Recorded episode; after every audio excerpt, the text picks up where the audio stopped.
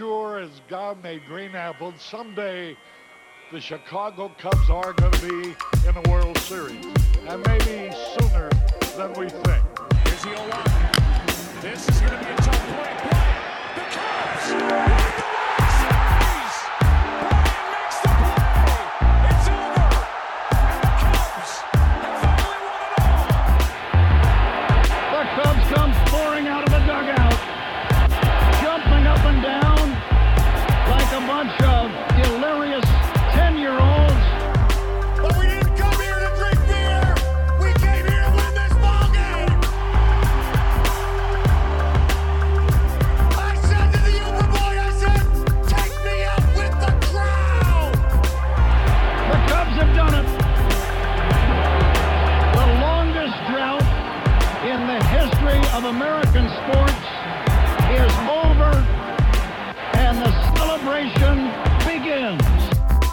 What's going on, Cubs fans? You're listening to Locked On Cubs, part of the Locked On Network, your team every day. I am one of your hosts, John Sears. Joining me on the other computer is Ryan Davis.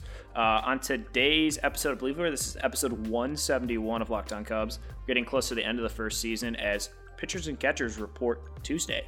Uh, so Ryan and I are going to kind of go over the roster as is right now. Uh, I think it's safe to assume at this point, while there are free agents out there, I don't think the Cubs are going to be involved with that. So this is probably the team you can expect to be on the field for this year. We'll kind of look at the roster, maybe debate over some uh, position battles, maybe some last minute people that might make this roster, and maybe some minor league invites that we could talk about, or spring training invites. Uh, in the second segment, we're going to kind of dive on Yu Darvish, uh, Kris Bryant and Brandon Morrow as we got some encouraging Yu Darvish news. Haven't gotten a ton on Kris Bryant and Brandon Morrow, but uh, some more injury news that we can discuss here in the second segment. And then we'll also touch on the PECOTA projections, which have not been too favorable to the Cubs. And then finally, we'll wrap up the show, just kind of touch on a few few key bullets here as we enter the week. Luke Hagerty threw 95 miles an hour and has a nasty two-seamer. We'll definitely be talking about that in the third and final segment. So, but that's enough of me talking. Ryan Davis, what is up, dude? Not much. Had a really good weekend. Saw Lego Movie 2, which uh, I really enjoyed. So Yeah, yeah, uh, can't complain here. that's good. Uh, You liked Lego Movie? Yeah, no, that's that's one of the first movies that my daughter and I really kind of bonded on. Um, that was one of the first like movies she wanted to watch on repeat, and one, like one of the first ones I actually enjoyed.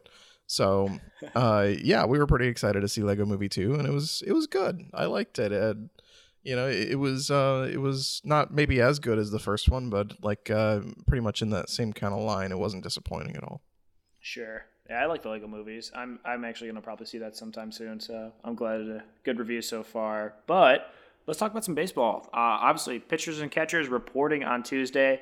Yu Darvish and already a couple people already in spring training. Um, obviously, we'll touch on Yu Darvish in the second segment. But spring training closer than we might think. Obviously, pitchers and catchers coming means position players are only a week out as well, and it's always nice to know baseball is going to be a thing we can watch on TV soon. So, uh, looking at this roster, obviously, we've talked about it nonstop. There hasn't been much movement this offseason. There's still plenty of free agents, including the top two, and you know, obviously Bryce Harper and Manny Machado. They're not signed, and it's unlikely they're coming to the Cubs. So, Ryan and I kind of been looking at this roster, and we're just kind of taking an idea, picking at it, seeing what we think of it so far. Right now, to start, where like where's the most concerning spot for you right now? Obviously, probably bullpen, right?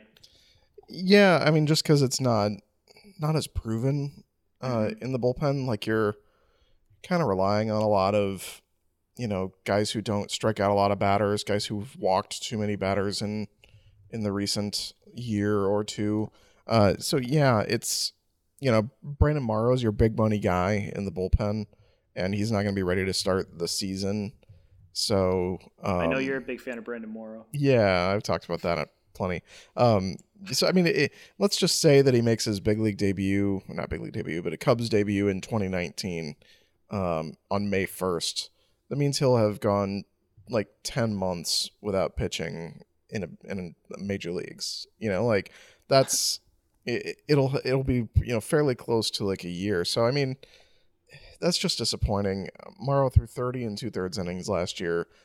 Probably is going to be something similar this year again because he's starting the season late, and who who knows what you have to do with him. You have to you know handle him with with kids' gloves just to you know keep him out there. So um, then you got Cishek who's 33, Pedro Strop who's 34. Justin Wilson's gone. Uh, Jesse Chavez is gone. Carl Edwards is back, but he's 27 and it always has that stretch or two where he's extremely unreliable. Mike Montgomery probably will be in the bullpen unless there's injuries. Uh, Brandon Kintzler will probably be there. Maybe um, Brian Duensing. Maybe Tyler Chatwood. So there are some names in that bullpen that are not trustworthy. Um, not not guys you think can come in and really like hold the lead or you know even more important because I because I do think overall if your starter goes six or seven innings you could trust Cishek, Strop, and Edwards to hold a lead for you. But those Mm-hmm. games where you're within one run or or it's a tie game, you know, going into the seventh, those are the ones you worry about because I you know as a reliever I'm not a huge fan of Mike Montgomery at this point. I think he's probably better utilized as a starter and Right. know, some of these other guys I'm not a big fan of, but I, I think there are probably enough arms that they could they could find a few guys for those those last roles, and we can talk about those guys in a minute. But yeah, that that would be my big concern would be the bullpen. What about you? Yeah, I mean uh, that's that's really what I'm kind of concerned about. I obviously like you can feel confident in Strop, Cishek, and Edwards for a good amount of games, but obviously you can't throw those guys back to back. And if the Cubs are going to score two, three runs, if even of that this year, like they did last year, you're really just like not only are you just struggling to score offense altogether, but you're really putting your relievers in a tough spot, especially when it's like one nothing or zero zero or maybe two two in a game, and you got to look at these guys and be like, all right, we need three perfect innings, and that's a lot to ask water relievers, especially when these three guys are most likely going to be used more often than anyone else this first month of baseball. So I'm concerned about that. I'm worried about Mike Montgomery too because I know he's been pretty vocal about wanting to be a starter, and he showed last year that he was way more effective as a starter than he was a reliever. Um, I know he's always kind of coming with the mantra that he, you know, will do what's best for the team, but he's also made it clear he feels that he is a starting pitcher, and I think last year proved that. Uh, but you look at the rotation, there's no spot for him. So maybe they, you know, every other maybe every other time through the rotation, Mike Montgomery might snag a start, or they might push people back to let Montgomery start. I don't know, but I'm interested to see how that develops too. Yeah, and and of course then you also have Tyler Chatwood, and you know, let- let's say that you know, and I've been pretty vocal about the fact that I think Chatwood most likely the the most likely scenario is that he's pitching more like the guy from before 2018 than Right. just continuing the the trend from 2018. So if you have that guy, who is your number six? Is it Chatwood or is it Montgomery? And, and I think for the Cubs, it might be Chatwood. So out of like be yeah, out of necessity more than anything. But yeah, because Montgomery, you know, although I'm not a huge fan of him as a reliever because he tends to be better, his peripherals are just better as a starter. He doesn't strike out that many guys as a reliever. I he is at least useful in some capacities as a reliever, whereas Chatwood, I, I don't necessarily buy it because he does walk too many guys, and I, I just don't trust him as a reliever. I, I would trust Montgomery even more. So, uh, yeah, I would think Chatwood would be your number six, and if somebody were injured, he would be the one to slide into the rotation if he's able to throw strikes. If he's not, I have no idea what you do with him, and that's part of the that's going to be the mystery of spring training. That that's one of the big mysteries in general of the 2019 Cubs is what do you do with Tyler Chatwood? Do, are you just hoping that some team that needs pitching sees that he's pitching well again in spring training and calls you up for a trade? I, I don't know what the what the end game here is, or, or what they're what they're ultimately prepared to do with him. yeah, I don't know. I mean, I've heard hot takes on Twitter where people are like, "Who throws hard enough? Make him a uh, like a late inning reliever." And it's like, yeah, Oh. great. Yeah, let's have the guy that couldn't get through first innings because he walked everyone be the guy that has to strike out everyone at the end of the game. Yeah, no, no, no, no, no. That's not a good role for him. That's not how things work The, here. the, mo- the Um, most he could do is maybe be like a a two inning bridge guy who comes in in like the fourth. That's that's Right. about the most you could use him out of the pen. So let's take a look at the outfielders here. Of course, Albert Almora, Ian Happ, Jason Heyward, Kyle Schwarber, uh, Mark Zagunis is on the active roster right now. Those are the guys we know for sure. We'll probably, uh, maybe not Mark Zagunis, but those four obviously will be a part of this uh, outfield for the Cubs this year. Uh, most likely Ben Zobrist involved in that picture too. There isn't much debate here necessarily. Um, I'm assuming Happ and Almora will probably split time in center field, and Happ could maybe come into the infield. But you know, for the most part, positions are pretty much settled, right? Yeah, I mean, I, mean, I would think Heyward be, would be almost every day in right, Right. field. Uh, you've got ha- Happ and Almora. You know, I, I think Almora at least is out there pretty much every time a left-hander's on the mound. I would almost be willing to bet.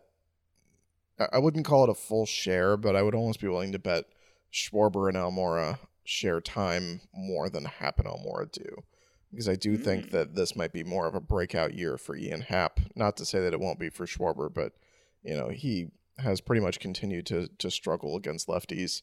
Um, you know, and he's much further into his career than Ian Happ is at this point. So, um, Right. I, I think at least to start the year, it'd be more likely that Ian Happ might get a little bit more of the playing time than the other two. Although I, I would expect to see Schwarber out there most days. So, um, yeah, I, I think it's just going to be a balancing act in the outfield with those four guys trying to fit them all in to get, you know, playing time.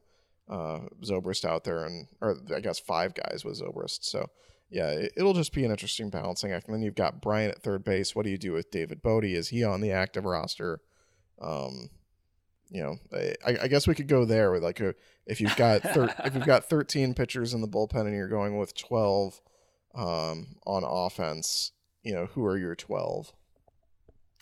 Uh, well, obviously you got to have Contreras, And a backup probably of yeah, some sort.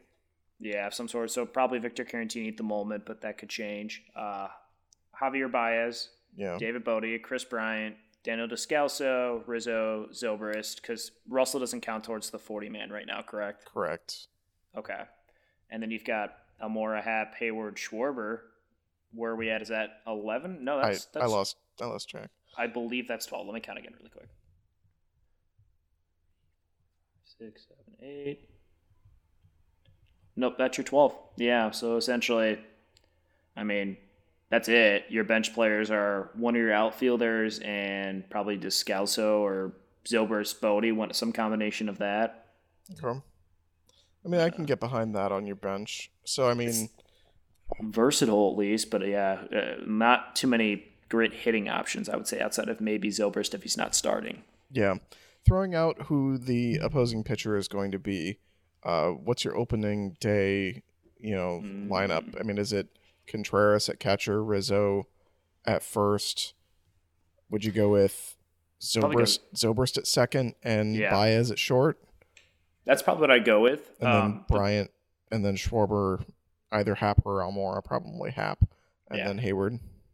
Yeah, that's probably. I mean, and that's that's probably like the the most consistent starting lineup you'll have um, until Addison Russell comes back, and we'll see if he does become an instant starter. I would assume his glove probably merits that, but um, you know, Zobrist, I you don't want him starting every game, obviously, so that probably works out better. But yeah, I would assume that first month you'll probably see Ben Zobrist playing second base a lot, and I, I think it's probably safe to assume we'll see more Zobrist exclusively um, at second base this year, just because his versatility is nice, but there were some really bad plays in the outfield this year. He made some great ones, but yeah, some ones where it's just like, wow, you just let you just took the weirdest angle to that ball, and you just it's a triple now. It's a triple, Ben. Thank you.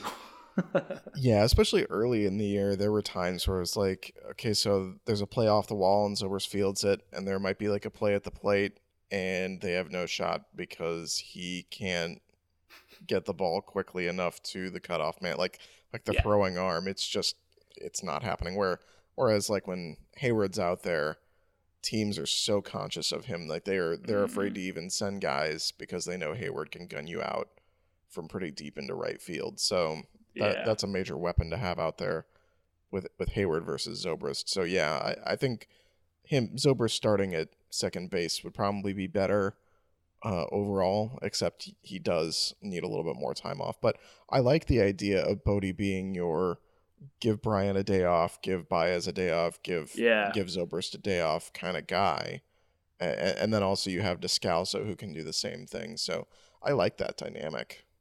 That is good, I, and it's obviously like Bote provides pop. Descalso has a little bit of pop in his bat. I think they're just like more reliable hitters than Tommy La Stella was at times. Like not necessarily reliable in the sense they can't get a hit, but they provide more potential to score runs. I feel like because like there were plenty of times where like Tommy La Stella come up, get a pinch hit with one out, and then like Jason Heyward come up and ground into double play, and it's just like, okay, well, thanks for playing, everyone. Like, so I think at least you have maybe something more with that, at least more potential. But yeah, defensively wise, that's really a solid combination because Descalso and Bote legitimately could play probably all infield positions. I don't know if you want Descalso playing shortstop, but he has experience there, so that's great. Um, backup catcher though, I mean, right now it's just TBD for us at the moment, right? Like I don't, I know you and I are both not confident in Caratini, and we both probably prefer a veteran catcher, but if that's not there, you know, Yeah, they signed a guy named Francisco Arcia, who I've seen people say is like a creative player because he's it's like it's like if you're playing MLB the Show and it decides to pull from Francisco Lindor and uh, Francisco Arcia, um, not Francisco's the other Arcia. Wow, Yeah, have Orlando completely- Orlando Arcia. Arcia completely messed Yeah. that up. But yeah, it- it's like too many O's. yeah, he's he, he's a creative player, but yeah, he's a catcher. He, creative player. he made he made his big league debut last year at the Angels and actually uh, started 25 games behind the plate, which is a for a backup catcher. I mean that that's a fair amount. Um, Yeah. but he, he also made his big league debut at like 28 years old as well. So um, Okay. he's not like really going to be like a catching prospect or anything. And I don't know a ton about him other than the fact that he might just be a, a the kind of guy who you know plays 10 years in the league, but also like you know suits up for eight different teams and, and never never you know gets more than 200 plate appearances in a season. He, he might be that guy. I, I mean, eh, but whatever. You know, if he can frame, I'm sure the Cubs will give him a serious look at the very least because they, they do love their framing catchers. Um, I know we kind of teased it a little bit before, but let's before we jump into the second segment, what are some of the big position battles here right now? I know we kind of we were talking about this before the break. It it's pretty much all pitching, but I mean, a lot of the even positions there are kind of determined just because of the money that's due to some of these guys. But even then, I mean, it's really kind of one true bullpen spot they're fighting for, right? Yeah, and even even that, I think we we call it one bullpen spot, um, right. But I think Because because they have going to. yeah because they have so many guys. But so you've got uh, Cishek, Strop, Carl Edwards. Right now, you can project Mike Montgomery. Uh, you have to project Tyler Chatwood there. You have to project Brandon Kintzler uh, and Brian Duensing. So I mean that's seven just Mhm. right there. So so then you have a, a whole like crew of other guys. Um, you have Tony Barnette. Or, or you, I'm sorry, you have Brad Brach. We didn't even bring him up. So so that's Ugh. that's an eighth guy. Oh my god, so important. yeah, Brad Brach, he'll be there. So so that's eight. Uh, but if you were to, you know, um, let's say take uh, maybe the Chatwood spot isn't set in stone. Maybe it's possible he's traded. Maybe it's possible he's in the rotation. You have guys like Tony Barnette, who they signed, who's 35. Um, you have a, a, a relief. Uh, as far as prospects go, like an actual relief prospect named Rowan Wick, who you acquired from the San Diego Padres uh, in a deal for Jason Vosler, I guess, like maybe a month or two ago. Um, that's a guy who struck out a lot of guys in in the minors. He's already 26, but he actually came up with the Cardinals um, as a, a catcher and then an outfielder in his first couple couple years in the minors. So he's only been a pitcher for a few years. Um, and I know that they really like his arm. So that, that's a guy who's a solid relief prospect. You also have Dakota Mekkes, who's a relief prospect, probably will start the year with AAA. But then you have all these guys on minor league deals like Rob Scahill and Junichi Tazawa, George Kontos. You have Ian Clarkin, Colin Rea. So I mean, you have all these guys who could be, you know, essentially battling for a bullpen spot. Um, so you're, you're gonna be they're gonna patch all the holes.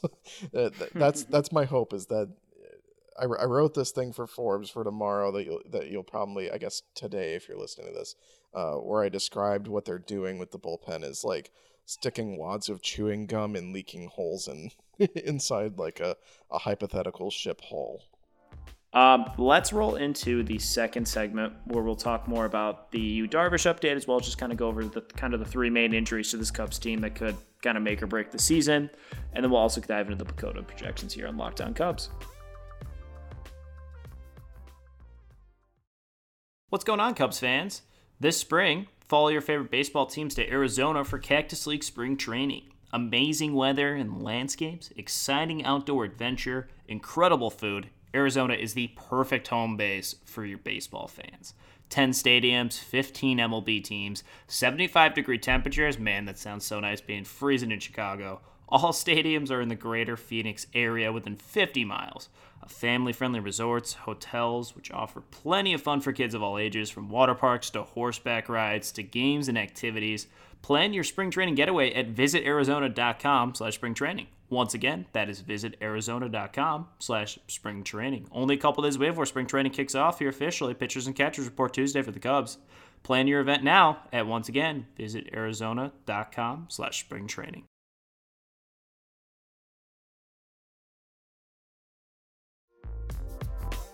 Welcome back to Locked On Cubs, and here in the second segment, we've got some good news about Yu Darvish. Uh, he apparently threw off a mound on Sunday, threw 45 pitches, and looked really good, according to uh, WGN. I believe he's just a camera guy for WGN, uh, Steve Schuler, who's down there with Dan Roan.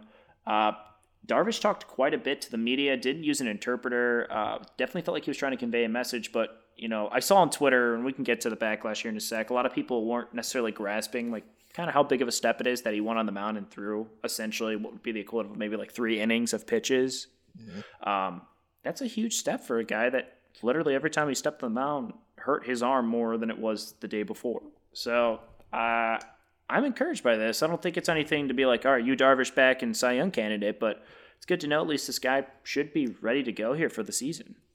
Yeah, I mean he's already in uh, Arizona working, which uh, you know shouldn't surprise anybody, and Mm-hmm. Yeah, apparently he looked really good throwing. He feels really good throwing, but he's in the best shape of his life, right? Did you know?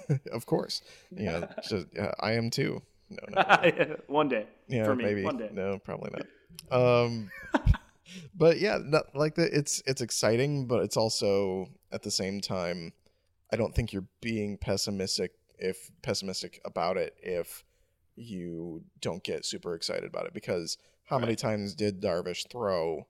several pitches in a session, either in a bullpen or uh, in um, uh, a rehab stint. Like, did he did he go to the mound and the, and then look and feel good, and then later we find out like was having pain uh, or you know the the injury was there and and he was just battling through it. So it it's totally fine not to be uh, super excited about it until you see him actually go out. I, I think here's the moment I will be excited about Darvish. Yeah. When I see him go out and throw a couple innings in a spring game, and then I see him, you know, five or six days later, how many days, go back out and do it again, and then throw like an extra inning or an extra 20 pitches, and then sure. still be good. Like at that point, when he starts doing it in the spring, in those like spring training games, that's when I'll be excited about it. Yeah, I, I agree. Um, I was trying to watch his um, the, his motion a little bit, um, just because like I I I went down a deep dive of uh, trying to defend Yu Darvish last year at one point, and um, I was just kind of comparing his like motion compared to what he threw when he was first coming up with the Rangers to what he was throwing like for the Cubs last year, and obviously he changed his motion quite a bit. Uh, even coming into the season, he was doing more of like a long-standing leg kind of not a kick, but he was just like leaning on his right leg and then going like a hesitation almost. Um, he's kind of tweaked things a little bit, but you can see from the Cubs angle, he's trying not to reach back as far as he did before because his arm, like literally when he would throw before in Japan and his first couple years with the Rangers, he had like a wet noodle for an arm. Like it just was like a whip coming across. And you could see now he's like trying to settle more of that arm. And I, he was doing it a lot more last year than he is this year, which at first I thought last year when I saw this, it might have been a good thing because maybe he was putting less torque on it. But I, am starting to think now he was just trying to not hurt his arm as much. Um, and if that were the case, maybe that's a difference. Now, this is all coming from someone that has watched YouTube clips for 45 minutes and found a conspiracy theory. So this is not fact. I don't know what I'm talking about. But um, it's just something that, you know, it, it's encouraging to see that at least he, he looks more like himself. So, well, obviously, we're you know examining 45 seconds of a video. That's not anything serious here, but at least the big takeaway is Darvish seems healthy, and hopefully he can kind of progress and be able to pitch back to you know every five days and not have to worry about him being in any discomfort going forward. So yeah, I mean that that's really the big thing is you want to see him make at least 30 starts for you this year. That would be that would be huge. I mean that that's mm-hmm. we're at the point where we know finally here in uh, in February, where pitchers and catchers are about to report, we finally know what the offseason plan was. and the offseason plan was Big not plan. to not to really change the roster at all. Um, they had some players leave, and they replaced those players with, for the most part, comparable players. And outside of that, they're really just going into it with the hope that Darvish is going to be healthy and that Morrow will come back at some point and not go back on. I almost called it the disabled list, the injured list. Ooh, Um, caught yourself. Yeah, it's. uh, I'm fine with the change. It's just it's going to be impossible. You know, after writing that phrase so many times over the course of my Mhm. last few years, it's going to be hard to to change habits. But yeah, no, it.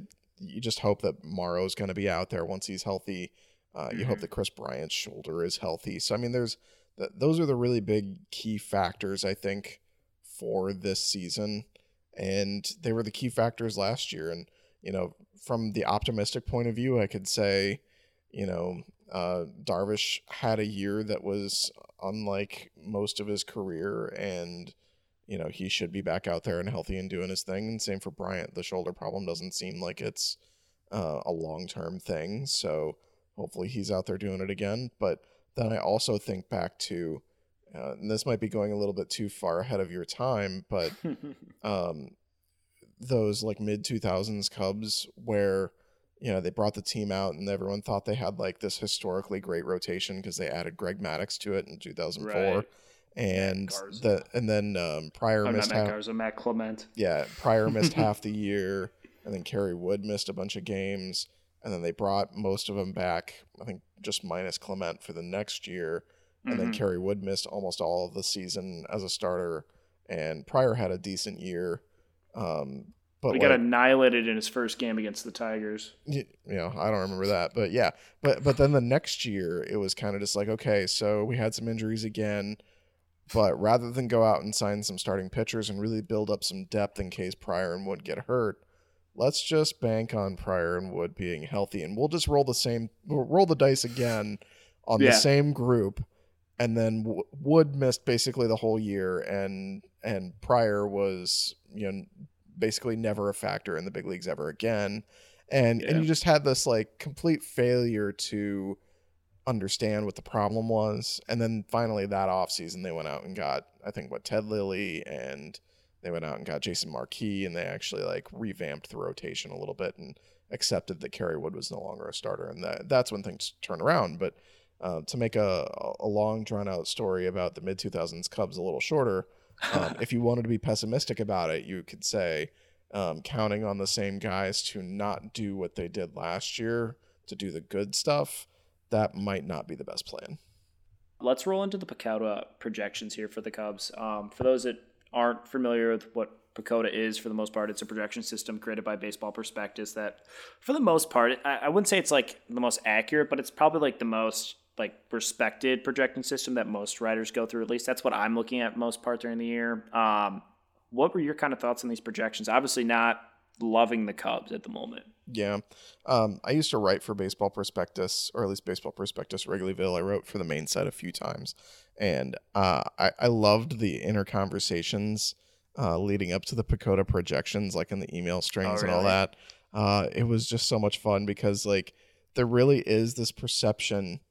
uh, Not everybody, I guess, believes it, but I, I really believe there is this per- perception among the general masses that, like, at its heart, PECOTA is just the baseball prospectus writers sitting down and saying, "So who do we like and who do we don't?" Yeah, just a conference meeting. yeah, which it, it's not, you know, like and and real I, data. and I and I also think there's some people who think that it is a projection system, which it is, but that once it spits out those numbers, the baseball prospectus people are just like, "Well, that's it." The Cubs are Yeah. finishing 81 and 81.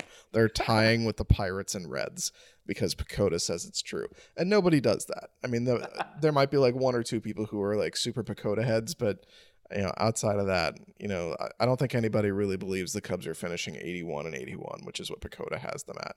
I, and I think that's heavily because uh, PECOTA weighs pitch framing um, Mhm. extremely hard into their projections, and I, and I think that might actually be to a degree exposing PECOTA and one of its flaws. Yeah, I think so. And I mean, like they've got Javier Baez listed as a negative defender in Ye- here. Uh, whoops, sorry. What'd you say? I said E. Oh, sorry. Yeah, that's I thought you. that's not good. No, definitely bad. Like they've they've got that they've got that projection going against them. They think the Cubs are going to allow. I think it's 177 runs next year or something like that. Um, I I'm sure that has a lot to do with their defense as well as the framing as well. Like you said, it's kind of kind of almost it's it's it's accounting for way too much in my opinion. Obviously, I don't think framing should be that disastrous to a team because obviously framing wasn't super important until you know or not super important, but something that we didn't point to and be like this is a good thing to have until like realistically like mainstream wise four or five years ago and teams probably were paying attention to it before that but you know no one's winning of division on framing and no one's losing too many games on framing. So yeah i whatever ir- irrelevant. But like you said PECOTA is more it's a projection system it's not fact and obviously like you said there are outliers to every data and baseball prospectus is one of the more articulately smart websites you can find your baseball content. They're not idiots. They're just saying here's what the numbers think is something that is most likely to happen. And honestly it's it's pretty fair. I mean the cubs looked awful in that second half of baseball particularly that final couple months they regressed quite a bit and there's a case to be made that there's some players that could regress further for the cubs and that could counteract guys like Kris Bryant and Willson Contreras having bigger seasons. And I feel like that's something not a lot of people obviously didn't want to hear, but maybe didn't necessarily think about coming into this. So that being said, Cubs are a 90 win team in my book, at least. So Yeah, I mean that that's what I wrote in my my Forbes per um, spring training, you know, thing that uh, you know, looking ahead to spring training, there was kind of like a what's the best case scenario, what's the worst case scenario, and the best case scenario is that you know Bryant and Darvish are healthy and the bullpen gets patched together and does a good job surprisingly, and they win hundred games and win the World Series. Worst case scenario is all those things go wrong, they win ninety and finish in third place. Right. like, uh, you know, and that's, you know what I mean? It, like it to, I mean, and I'm sure fans would think the sky's falling and everything would suck. And that would suck. Like, obviously, if they finish in third place and, you know, they don't make the wild card or they don't, you know, make the playoffs altogether, yeah, that sucks. And that's probably a disappointing season. But this isn't an awful team. This is still a good team. There's too much talent here for them to, I mean, there's no way this team finishes 500 outside of like people breaking legs and arms and being out for seasons. So, Yeah. Um, uh, just a few of the player projections that I kind of wanted to go through. Uh, Okay. Willson Contreras, I, I feel like they're way off on his offensive projections. Um, they have him as a 253 average, 339 on base, 415 slugging with 15 homers in almost 500 plate appearances. Um, they have his pitch framing, um, his defense dinged quite a bit, which I agree with. But um, if you just look at him offensively since he came into the major leagues, uh, those would represent some pretty low career numbers. And just look up into like from the start of when he arrived in 2016 to um, like basically midway through last year, his numbers are very different than the second half of last year when you could, you know, pretty honestly accept the fact that he was just exhausted from all the days at the ballpark and the brutal scheduling and all the flying and all the catching. You know, completely understandable why he, you know, dropped off the way he did. Again, it's a projection system, so it takes all that into account um, on a numbers basis, but not necessarily in the nuance. So there's a good example of a guy where the numbers say he's not going to be a very good offensive player or kind of just an average offensive player when I, I think you can kind of project that he'll be much better than that. Right. It's easy to forget that Willson Contreras was at one point a legitimate MVP candidate during the 2017 season. So let's hope that happens again because that would be pretty fun, in Yeah. my opinion. So, It also only has Schwarber at 21 home runs.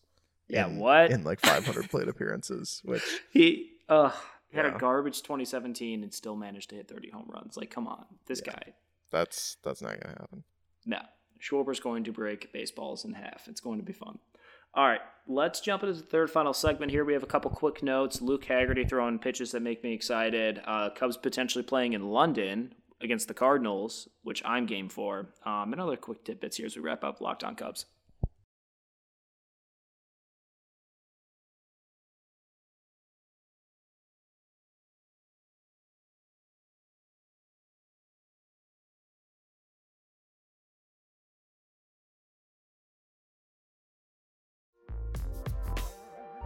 All right, welcome back to Locked On Cubs here as we wrap up the third and final segment of the show on today's quick little MLB bullets here for the Cubs. Luke Hagerty, uh, guy we talked about on the podcast earlier last week, uh, his bullpen session, or I think he was just actually throwing off a mound here, was put up on Twitter. I think it's from his agency or the performance group he works for. Um, throwing his two seamer, which was uh, filthy, absolutely filthy. Did you see that, Ryan? I didn't. No, I, d- I didn't see the video. I'm. It's on Cubs Insider shared. now. Uh, put a link up a little bit ago. Um, but his two seamer, it throws so it's two pitches. One two seamer literally touches the outside corner on the left-handed bat or right-handed batter's side of the cl- uh, the plate, and then pulls right back on the inside corner on the uh, left-handed batter's side.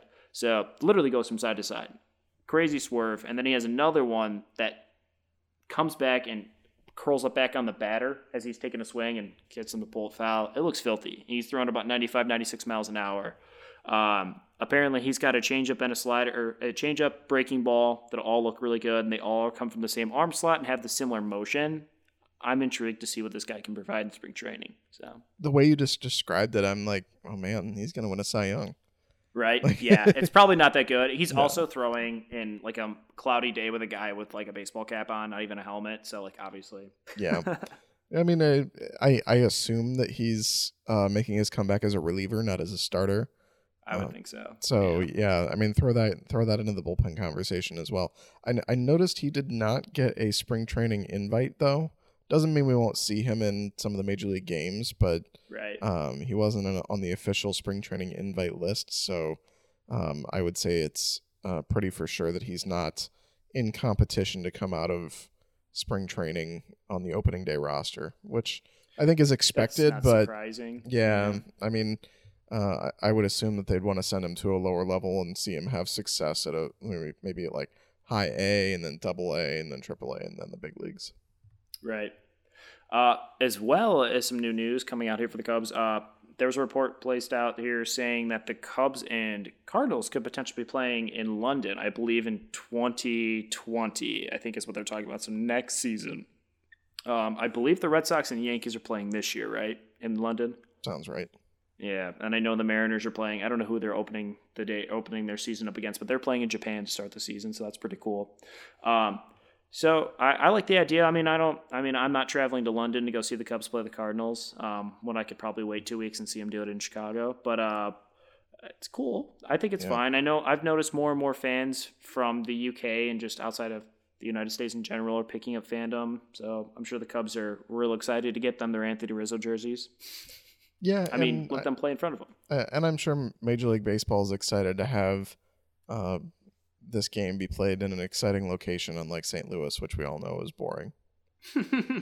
I have it on good authority. Um, side note: Did you see that tweet battle that Gordon Wittenmyer and Derrick Yes. Goold were getting into, or Goold? Oh my gosh, Oh, so it was funny! it was so good. And uh, to to give you the peek behind the curtain, I've uh, I've been at games uh, at Busch Stadium in St. Louis with both those guys there, and it, it's not underselling it to say that they're fairly good friends. Uh, they have Oh, like yeah, they have like little bets they make at the beginning of the year about about different things and uh, they have like several years running about like oh, who won the bet that that year or the year before It- it's just you know, they there are two like like Derrick Goold is the Gordon Wittenmyer of Yeah. Cardinals so so it's just so perfect uh and and seeing them do that that battle like those those guys are both really underrated in in how witty they are um, Yeah. so yeah, like it, it was really fun to read. I saw Gordon make a uh, a joke about the, the Rams having left St. Louis, and yeah.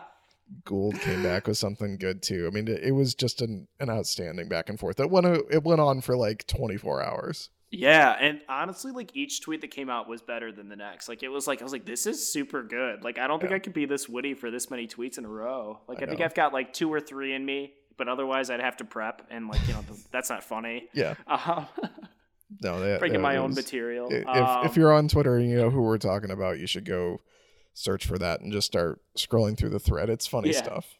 It's it's good stuff. Uh, speaking of threads here as well, Anthony Rizzo did an AMA on our baseball for Reddit. If you guys want to check that out, um, it was through Fanatics. They've actually been doing a cool series where they've been bringing baseball players to come do this Reddit thing while they're doing. A lot of times they're in like sessions of like signing autographs and whatnot, but people are submitting questions. Uh, some of the interesting answers that Rizzo had. Um, someone asked him who he thought was the f- biggest prankster in the uh, clubhouse. Who do you think he said? Ooh, um, I would guess probably Pedro Strop. Yeah, he said Ah, Strop.